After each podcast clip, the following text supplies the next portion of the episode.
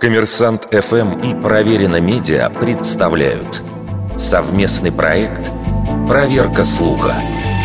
Называл ли прокурор Андрей Вышинский личное признание обвиняемого царицей доказательств? Вышинский считается одним из наиболее активных участников политических репрессий 30-х годов.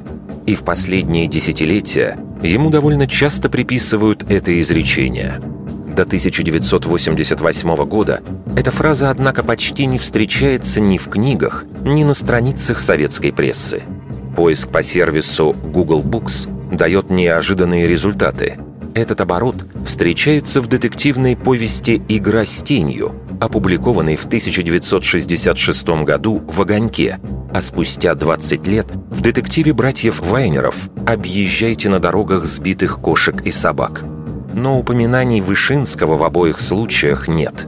А в 1988 году в литературной газете вышла статья юриста и писателя Аркадия Ваксберга «Царица доказательств», посвященная Вышинскому. Интересно, что в самой статье автор не приписывает прокурору таких слов. Он лишь указывает, что Вышинский критиковал принцип признания обвиняемого «царица доказательств», который с античных времен активно и гипертрофированно эксплуатировался репрессивной машиной.